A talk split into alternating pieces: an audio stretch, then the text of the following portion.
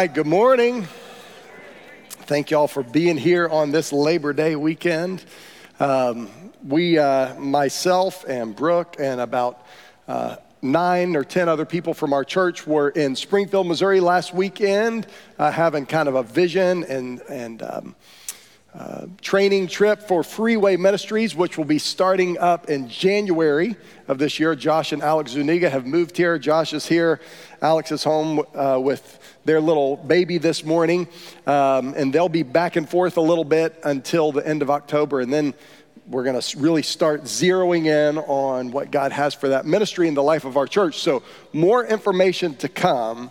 Uh, but I thank you for all of you who signed up to serve in ministries last week. How many of you got the volunteer t shirt last week? If you got it, put up your hand. How many of you noticed that volunteer was misspelled on the back of the t shirt? oh, man. So here's the thing that t-shirt it's volunteer and uh, and it's a kind of a play on words because the word one is highlighted in the middle of the shirt and that is spelled correctly so that's good um, and uh, if you're like me you would have never noticed that that was misspelled but i had some teachers in our church uh, inform me that, that it was misspelled. But it's okay because we're really focused on unity, on one, and the rest is all just details. So that's not true, but kind of, maybe.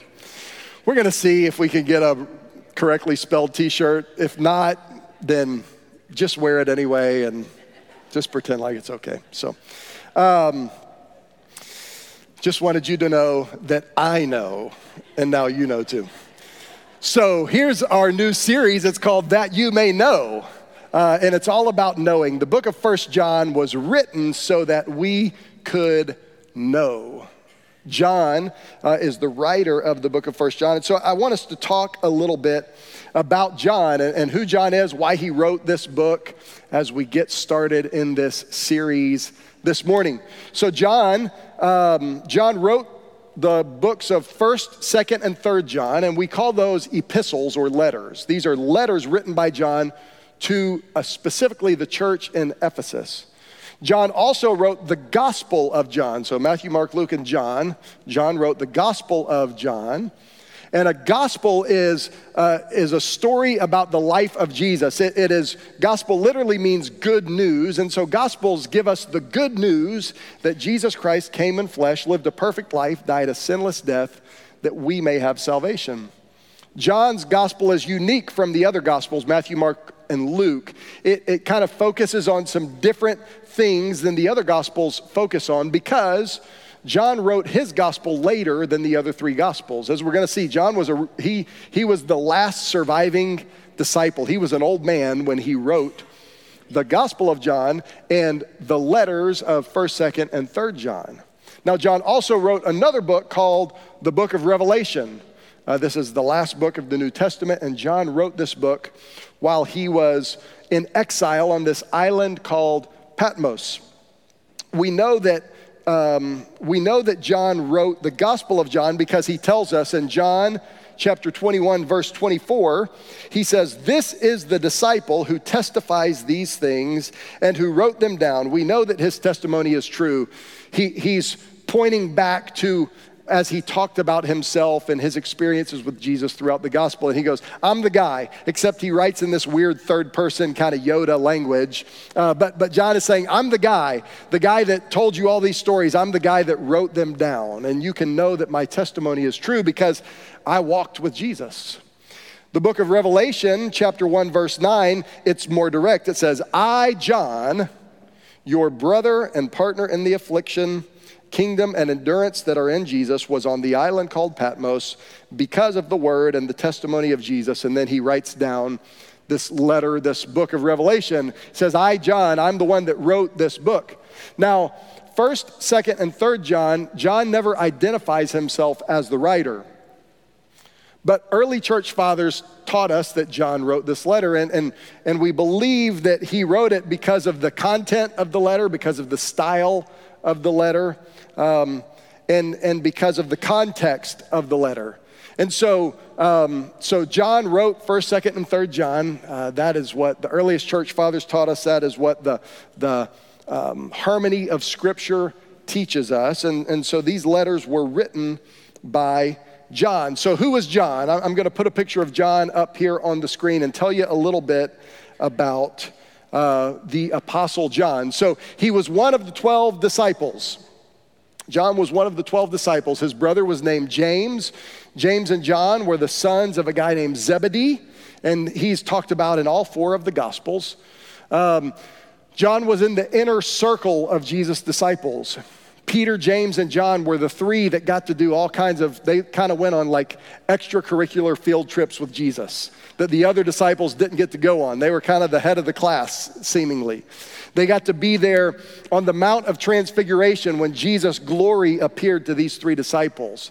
They were with Jesus in the Garden of Gethsemane when Jesus was praying his last prayer, pleading with the Father. Peter, James, and John were the three that were with Jesus. They got to be a part of all kinds of extra things in the life of Christ. Uh, John was the last living apostle. Of the 12 disciples, he was the last one living. Uh, he was probably also the youngest of Jesus' disciples. When John became a follower of Jesus, he was probably 17 to 20 years old, somewhere in his late teens, early 20s. Uh, he was one of the youngest of Jesus' disciples, and he lived and died of natural causes in his 80s or 90s. Um, in the book of John, Jesus says, What is it if I want this guy to live till I come? And, and John says, Jesus didn't exactly mean I would live till he comes again. He just said, What is it if I do that? And he told Peter, He said, Peter, you're going to be taken to your death in, in shackles. Um, and, and Peter says, Well, what about this guy? And Jesus says, That's none of your business. Um, but John lived and died of old age in the city of Ephesus. There was also a season of John's life uh, where he was exiled to Patmos. And I'm going to put up here on the screen a little map. Um, and Patmos was a small island right here off the coast. This is Turkey, and this is Greece. Um, and the island of Patmos was right here, kind of between Greece and Turkey. It was a small island where political prisoners were sent. And this was during the reign of a Roman emperor named Domitian. And uh, he was really zealous about the Roman religion, all of the pantheon of the Roman gods, Zeus and, and Artemis, and all of these, uh, this pantheon of Roman gods. And Domitian wanted to make sure that the Roman people only worshiped the Roman gods. And so he really persecuted Christians and, and Jewish people and people of other faiths that were not kind of swallowed up into the Roman religion. And John was one of those people who proclaimed the name of Jesus for salvation. And so John was sent to this island of Patmos, this little small island. And that's where John received the revelation of Jesus Christ that, that became the book of Revelation. He starts off, I'm John, your brother. I'm on Patmos because of the message of Jesus. In other words, I was preaching Jesus, and so they sent me here to this prison island.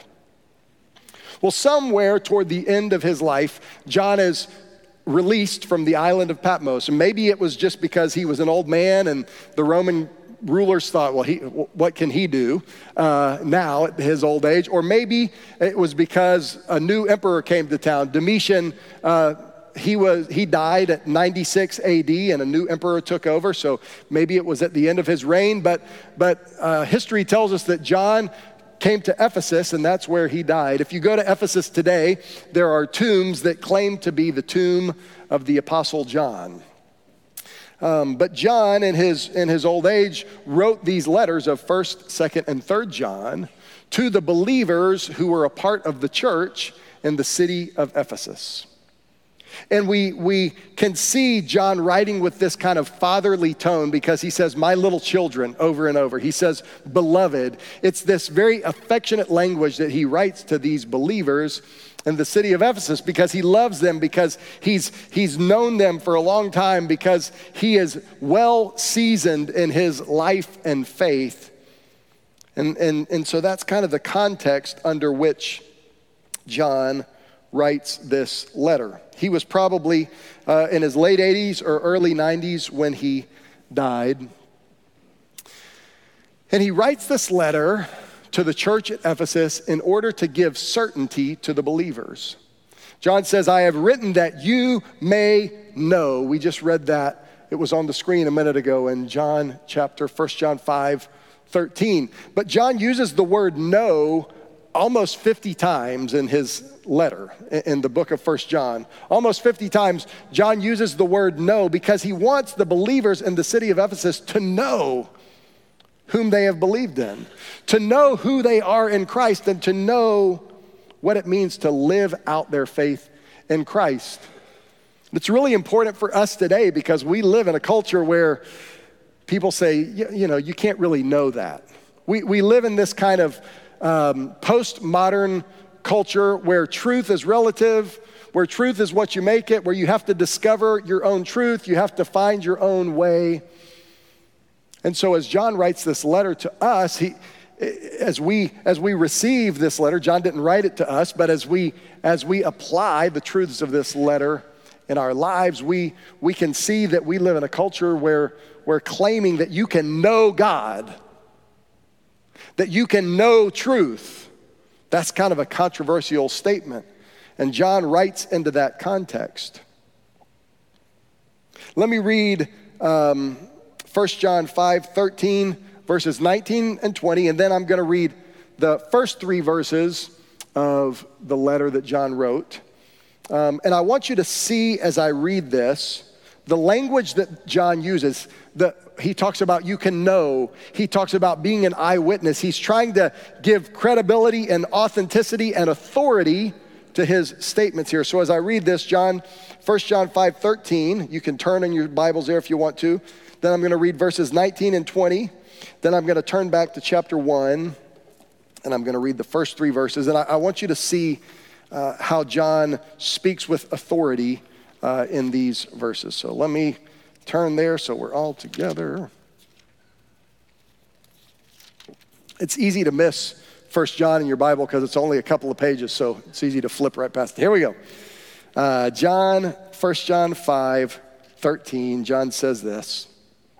I've written these things to you who believe in the name of the Son of God, so that you may know that you have eternal life. And then in verse 19, he says, We know that we are of God, and the whole world is under the sway of the evil one. And we know that the Son of God has come and has given us understanding so that we may know the true one. We are in the true one, that is in his Son, Jesus Christ. He is the true God and eternal life.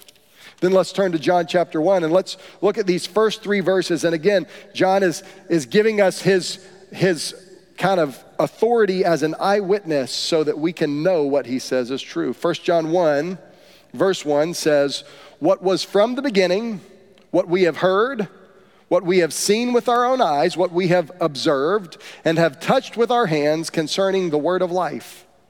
That life was revealed, and we have seen it, and we testify and declare it to you the eternal life that was with the Father and was revealed to us. What we have seen and heard, we also declare to you, so that you may also have fellowship with us. And indeed, our fellowship is with the Father and with his Son, Jesus Christ. Let me pray and then we'll continue in the message today. God, thank you for this letter written by the Apostle John. This letter written to give us certainty, to give us confidence that we can know you, that we can know that we are your children, and that we can know how to live our life following you.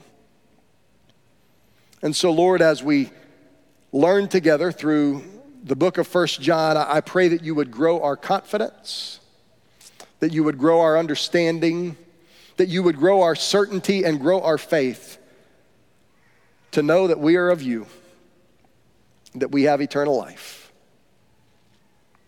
Lord, thank you for your word. We love you. We pray in Jesus' name. Amen. All right, everybody say, that you may know one more time, that you may know. That you may know. That's what John is writing this letter for, that we may know. So, 45 times uh, John uses the word know in this letter. And, and John is writing to give confidence because there is a certain sect within the Christian church at this time in history uh, that is that is really going against the certainty of Scripture. There are a group of people, and John refers to them as, as people who went out from among us because they were not of us.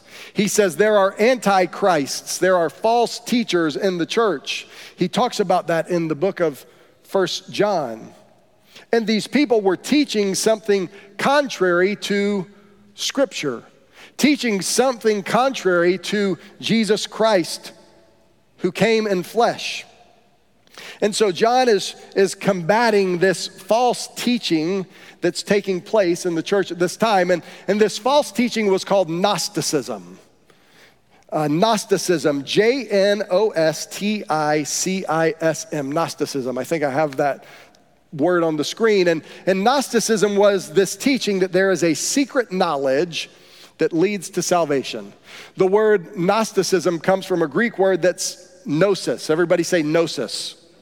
Good job. Gnosis, and that word just means knowledge. And so these Gnostic teachers taught that there was this secret hidden knowledge that, that you could access, and that's how you could come to salvation. And so they were really against the authority of the disciples and the apostles. They say, oh, you know, they don't know what they're talking about. They don't have the hidden secret knowledge that we have. They don't know what we know. They're trying to tell you about Jesus coming in the flesh, but that's not right because we don't, we disagree and we have this hidden secret knowledge. One of the reasons that the Gnostics didn't like the idea of Jesus coming in the flesh is because they were a dualistic philosophy. So, dualism was a Greek philosophy, and, and put that on the screen. Dualism, it taught the spiritual versus the physical. And, and maybe you're thinking, well, I thought that's what the Bible teaches that there's spiritual and there, that there's flesh or the world. And, and that's true. The Bible does teach this idea that there is the spirit and it's at war with the flesh. But the Gnostics took that to a whole nother level. Here's the truth we are physical beings, right? I mean, God created us in flesh. God created the world. He created a physical world. God spoke life into existence. He, he breathed life into dust and humanity came to be. We are physical beings. Now, we are fallen because of our rebellion against God, but we are still physical beings, and one day God will restore the physical world. There will be a new heaven and a new earth, and it will be physical. It will not be spiritual. We'll, we will not just be angels floating around in the clouds. There will be a physical earth, and we will have physical bodies. When Jesus rose from the dead, he rose as a physical body. He could be touched. Remember, he went to Thomas and he said, Come on, man, put your hands, put your fingers right here on my feet. Touch, feel. And then Jesus ate some fish. Ghosts don't eat, right? Only bodies eat. Jesus, he said, Give me some of that fish. Jesus was resurrected into a physical body. And one day, when God restores the new heaven and the new earth, we will have physical bodies and we will live in a physical place. But the Gnostics, they said, no, no, no, no, no. The physical body, the physical will all go away, and then there will just be this spiritual realm, and we'll be absorbed into the light, and we'll just exist as this cosmic force of energy. And it kind of sounds a little bit like New Age teaching of today. Kind of sounds like some of the Eastern religions like Buddhism and Hinduism that, that you kind of reincarnate in, until you finally reach, you know, nirvana and, and you reach this state of bliss and ultimate spiritual existence. That's what the Gnostics taught. They said physical is bad, spiritual is good, and so, one of the things that they taught is that Jesus did not come in flesh because Jesus was this good spiritual guy. Uh, he was enlightened, and so he would never have come in flesh because the flesh is bad. And so they taught over and over no, no, no. Jesus didn't come in flesh. He just came as this spiritual being. And you might have thought he was flesh, but he wasn't. You might have thought he was human, but he wasn't. He was just spiritual and he just kind of, you know, floated over the ground and he had really cool stuff to teach, but he wasn't a man, he wasn't a human. The problem with that teaching is that God's word says that Jesus came in flesh. says in the beginning was the word and the word was with God and the word was God and the word took on flesh and made his dwelling among us. And it's really important that Jesus came in flesh because he died a physical death in my place and in your place. And if he had not died a physical death, then we would not have had freedom from our sin. He physically and spiritually paid the penalty for my sin and your sin. And he couldn't do that as a phantom spirit, he could only do that in the flesh. Scripture says Adam was in flesh, and through Adam, sin entered the world, but through Jesus Christ, the man, life entered into the world. And Jesus had to be a physical man in order to bring our salvation. And so the Gnostics had a different idea of what salvation was. It was this spiritual reality. And, and they, the thing about Gnosticism is it's really hard to pinpoint. It's really hard to nail down because they just kind of had these vague, general spiritual beliefs that really kept them from really having to live by any kind of standard. And so, Gnostics, uh, there were some Gnostics who were ascetics. That meant they kind of um, lived this kind of dutiful life of denying all of the pleasures of, of, of the physical body. You know, they, they would starve themselves, they would live on the top of a mountain in the elements. So some Gnostics live that way. But some Gnostics lived this immoral life because they would say, well, the physical body is going to go away anyway, so it doesn't matter what I do. What I, what I, I can just do anything I want because this body is just going to get thrown in the trash, and one day my spirit will be, you know, what really matters. And so uh, they kind of went to these two opposite extremes, but it was the same idea. It really didn't matter what you do in this body or with this body. You could crush it or you could give it all the pleasure it wants because what really matters is the spirit. And we can even kind of see that in our culture today. Right? We, we have this culture. Um, just think about the kind of exercise culture in our world. Exercise is good. Paul says bodily exercise is good but it's not as important as spiritual growth. But think about the American culture, how much money people spend on health. And they think that if I can just make my body into this well honed machine, then I will really have achieved purpose and meaning in life. There's a, right now in our culture, um, the, the Greek philosophy of Stoicism, that is this kind of dutiful life of, of disciplining ourselves, uh, that, that's kind of a, a new fad right now. And, and so people live this life of, of self denial and duty and, and you know, nutrition and, and health and, and physical fitness. And those things are not bad, but when those things become the goal of your life, that if I can just uh, if my body can be, you know, honed into this perfect weapon, then I will have achieved some kind of spiritual reality. Uh, that's Gnosticism. And if you think about it, it's, it's all over. It's on social media, it's on TV, it's on the bestseller books at the bookshelf. And then the other extreme, right, the kind of immoral extreme of Gnosticism is just do whatever you want because it doesn't matter anyway. And, and we have that in our culture too. Just follow your heart, find your own truth, live your life. You only live once, you do you. All that language is the other side of Gnosticism, that, that it's really just uh, about your spirit is inside you, and your spirit, whatever makes you feel good, do that. Whatever makes you happy, just do that. And that's the other side of Gnosticism, but it's certainly a reality in our culture today. Gnosticism teaches that this secret knowledge that is only accessible to those who, who pursue it is individually achieved. In other words, you just have to discover it for yourself. So, Gnostics don't like the authority of God's word that says, this is what God says. They say, oh, no, no, no, no, no. That's so archaic. I need to, I need to discover my own truth because that's the only authentic truth. We can see that all over our culture today. That's Gnosticism. That's what John is writing to combat. Do you guys remember the book The Secret that came out in 2006? Like Oprah loved the book The Secret. It was on her bestseller list. And, and there was a movie that was made about it.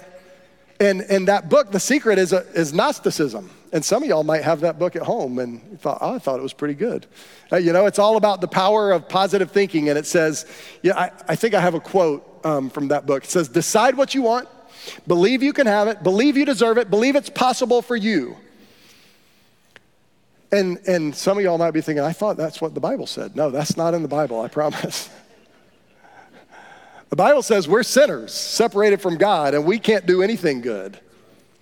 And that anything that we have that is good comes from God. It doesn't come through the power of our positive thinking. It doesn't come because we spoke it into the universe. It comes because God in His grace blessed us, or God in His grace withheld something from us. We're called to live our life in submission to God not God live his life in submission to our wants and desires. And so, Gnosticism is alive and well in our world today. It's all over the place. And so, Paul, I'm sorry, John is writing to combat this teaching.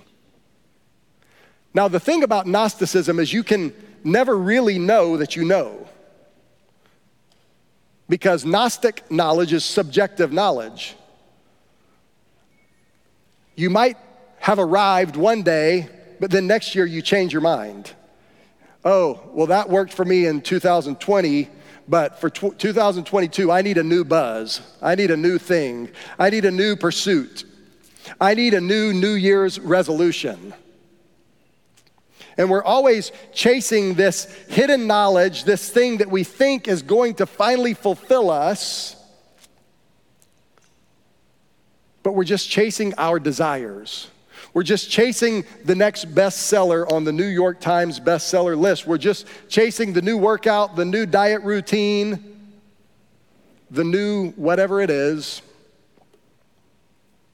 the new philosophy, the new self help, the new self care, the new self love. And that that's gonna get us there. And that's Gnosticism there's this hidden knowledge that if we just, you know, shake the branches the right way and hop on one foot, and then we'll finally get there. And John says, No, you can know God. You can know that you belong to God. You can know. You don't have to guess. You don't have to wonder. You don't have to keep pursuing the next thing. You don't have to live your life in the whirlwind of fads and trends and whatever the next online guru tells you. You can know for certain. You can know truth. You don't have to be enslaved to your feelings. You don't have to be enslaved to your heart's ever changing desires. You can know and have certainty. And so John writes to us so that we may know. And that's good news. That's good news, especially in our world today. So here's how, how I'm going to wrap up. I'm going to go back to 1 John chapter 5, verse 13 and verse 19 and 20, and I, I'm just going to look at a couple things from that passage that help us as we seek to know as we seek to know God, as we seek to know who He is in our life and seek to know who we are in Him. So 1 John 5:13 again it says I have written these things to you who believe in the name of the Son of God so that you may know that you have eternal life. John says I've written these things to you who believe in the name of the Son of God, so that you may know that you have eternal life.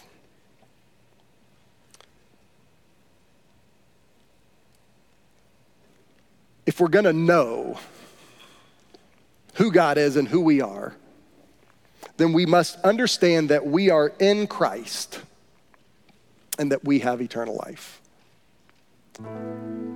John says, I've written these things so that you can know that you have eternal life, that you can know that we are of God, verse 19. We need to understand that we are in Christ and that we have eternal life. Verse 19, he says, We know that we are of God and the world is under the sway of the evil one. Here's the other thing that we must understand we must understand that the world is under the influence of sin and the devil. The world is under the influence of sin and the devil.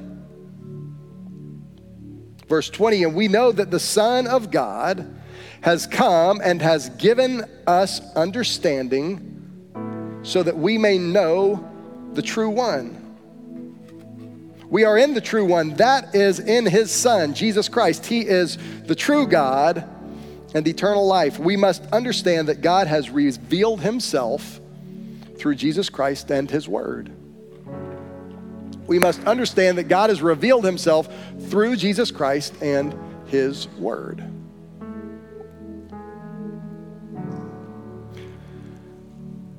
So John says, You can know But if we're going to know, there's a path. And it's not a path of hidden knowledge, it's a path of truth, of solid facts. Jesus said, My word is, is, like the rock, and you can build your life on it. It's a solid foundation. If we are in Christ, we have eternal life, John says. You can know that you are in Christ, that you have eternal life that the Christian life is not this life of wondering and searching and always chasing our emotions and chasing our feelings and chasing our destiny. We can know. if anyone is in Christ, he is a new creation. The old is gone, the new has come. Maybe, no, for sure. If we are in Christ, we have eternal life. We can know that. We must also understand that the world is under the influence of sin and the evil one. Uh, sometimes we think, well, that's not that bad. They sound pretty good. That sounds like, I, I think I believe that. I, I think that's. And John is writing in this book and he's saying, hey, There's only one way to know. There's not a bunch of ways to know. There's not a bunch of paths up the mountain. There's one path. There's one way to know. John is the writer that gives us in his gospel where Jesus says, I am the way, the truth, and the life, and no one comes to the Father except through me. John is telling us there's one way, it's in Christ, and you can know that you have eternal life. He says, The world around us, the culture around us, it's, it's under the influence of evil the evil one of sin.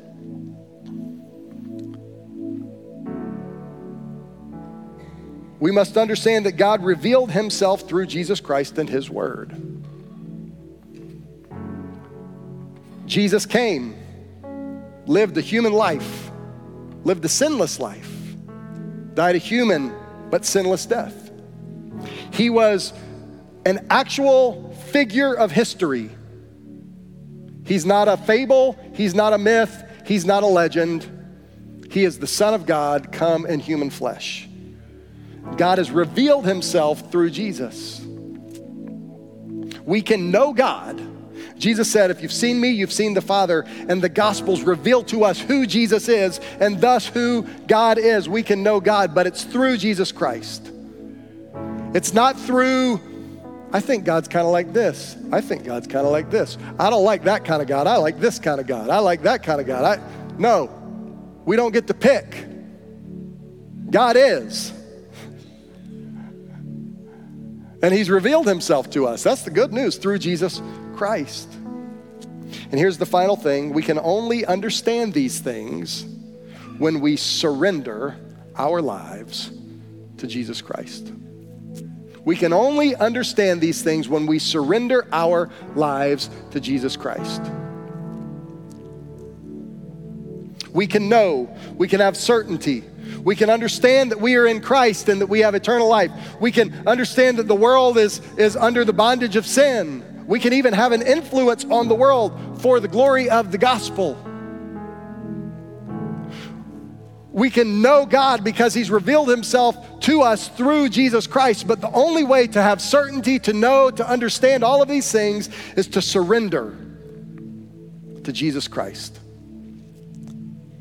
Surrender to Jesus Christ. Surrender to Jesus Christ.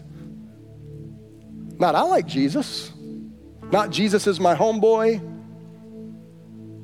Not, I got a Jesus fish tattoo on my arm. Not, I wear a cross sometimes. But surrender our life to Jesus Christ. Jesus, the only thing I'm certain about is that you are who you say you are. So help me to make sense of the rest of life based on that foundation.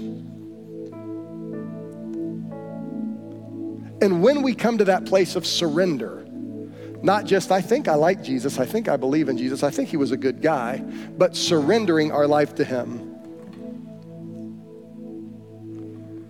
God, I don't know what I'm doing. I'm not certain about anything.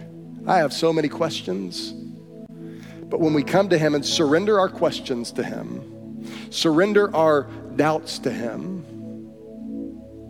surrender our uncertainty to Him, surrender our anxiety to Him, I mean surrender, I mean give our life to Christ.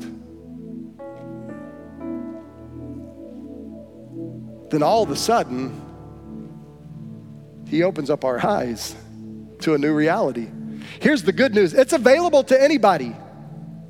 Right? The, this Gnostic philosophy that we were talking about, the philosophy of even our current age, is that you gotta, you gotta find this. You gotta like search it out. You gotta find this secret hidden knowledge. You gotta find it for yourself, and it's different for everybody. And you know, and it's this like pursuit of this unending, ambiguous, spiritual blah. And it's exhausting. John says, No, you can know. You can know. You can know. You can know. And so this morning, maybe you're in a place where you have been searching and seeking and just feeling like you're a hamster in a hamster wheel, trying to find what is real, what is truth, what is meaning. And maybe you've kind of dabbled with Christianity, you've kind of dabbled with Jesus, but you've never surrendered your life to Him. You've been trying to maybe try to live like Jesus taught us to live, but you can't do that in your own strength. You can only do that through His strength that is working in us, and that happens when you surrender your life to Him. Maybe you've been uh, kind of mixing and matching your, your spiritual palate. A little bit of Jesus, a little bit of spiritual philosophy, a little bit of this book, a little bit of that book.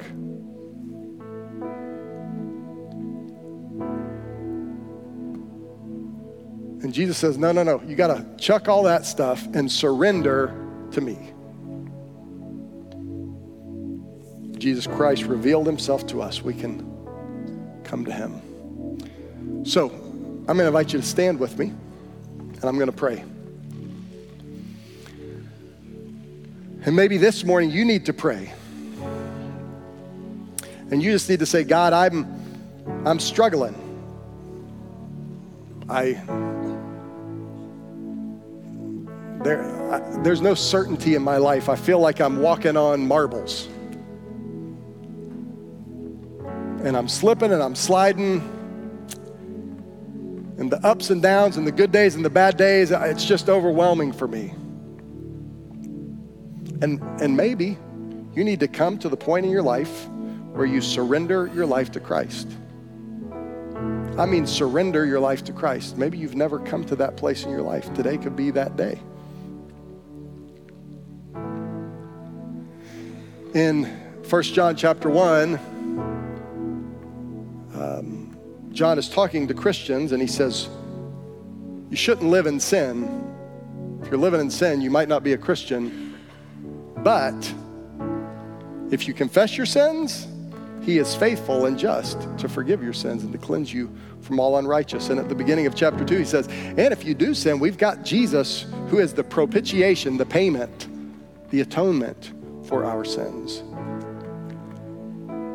And maybe you've come to a place of true surrender in your life, but you've been living in a season where you're not pursuing Christ.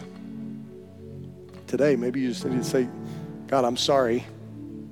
Help me. Confess that to Him. He is faithful and just to forgive. Maybe you just need to pray, say, God, help me to follow you. Help me to know. Help me to walk in certainty. Christian faith is a faith of certainty. So as we teach through the book of First John, um, it's going to challenge us because it's black and white. It's clear and certain. It's going to push our buttons. It's pushed mine as I've been preparing. But that's good because it helps us know. Here's the line. Which side are you on? Maybe today you just need to ask yourself that question as we pray. God, thank you. Thank you that we can know. Every single one of us in here, not just the wealthy, not just the smart, not just the sensitive, not just the healthy not just any certain culture or people group. We can know you. Every single one of us can know you. God, we thank you that you revealed yourself to us through Jesus Christ, your Son, the second person of the Trinity. That he lived his life in a way that revealed who you are to us and revealed how we can know you. And so, Lord, help us to surrender our lives to that truth, to Jesus as King and Lord of our lives. Forgive us for when we try to find our own way, to make our own path. Help us to walk the path of truth and light and love.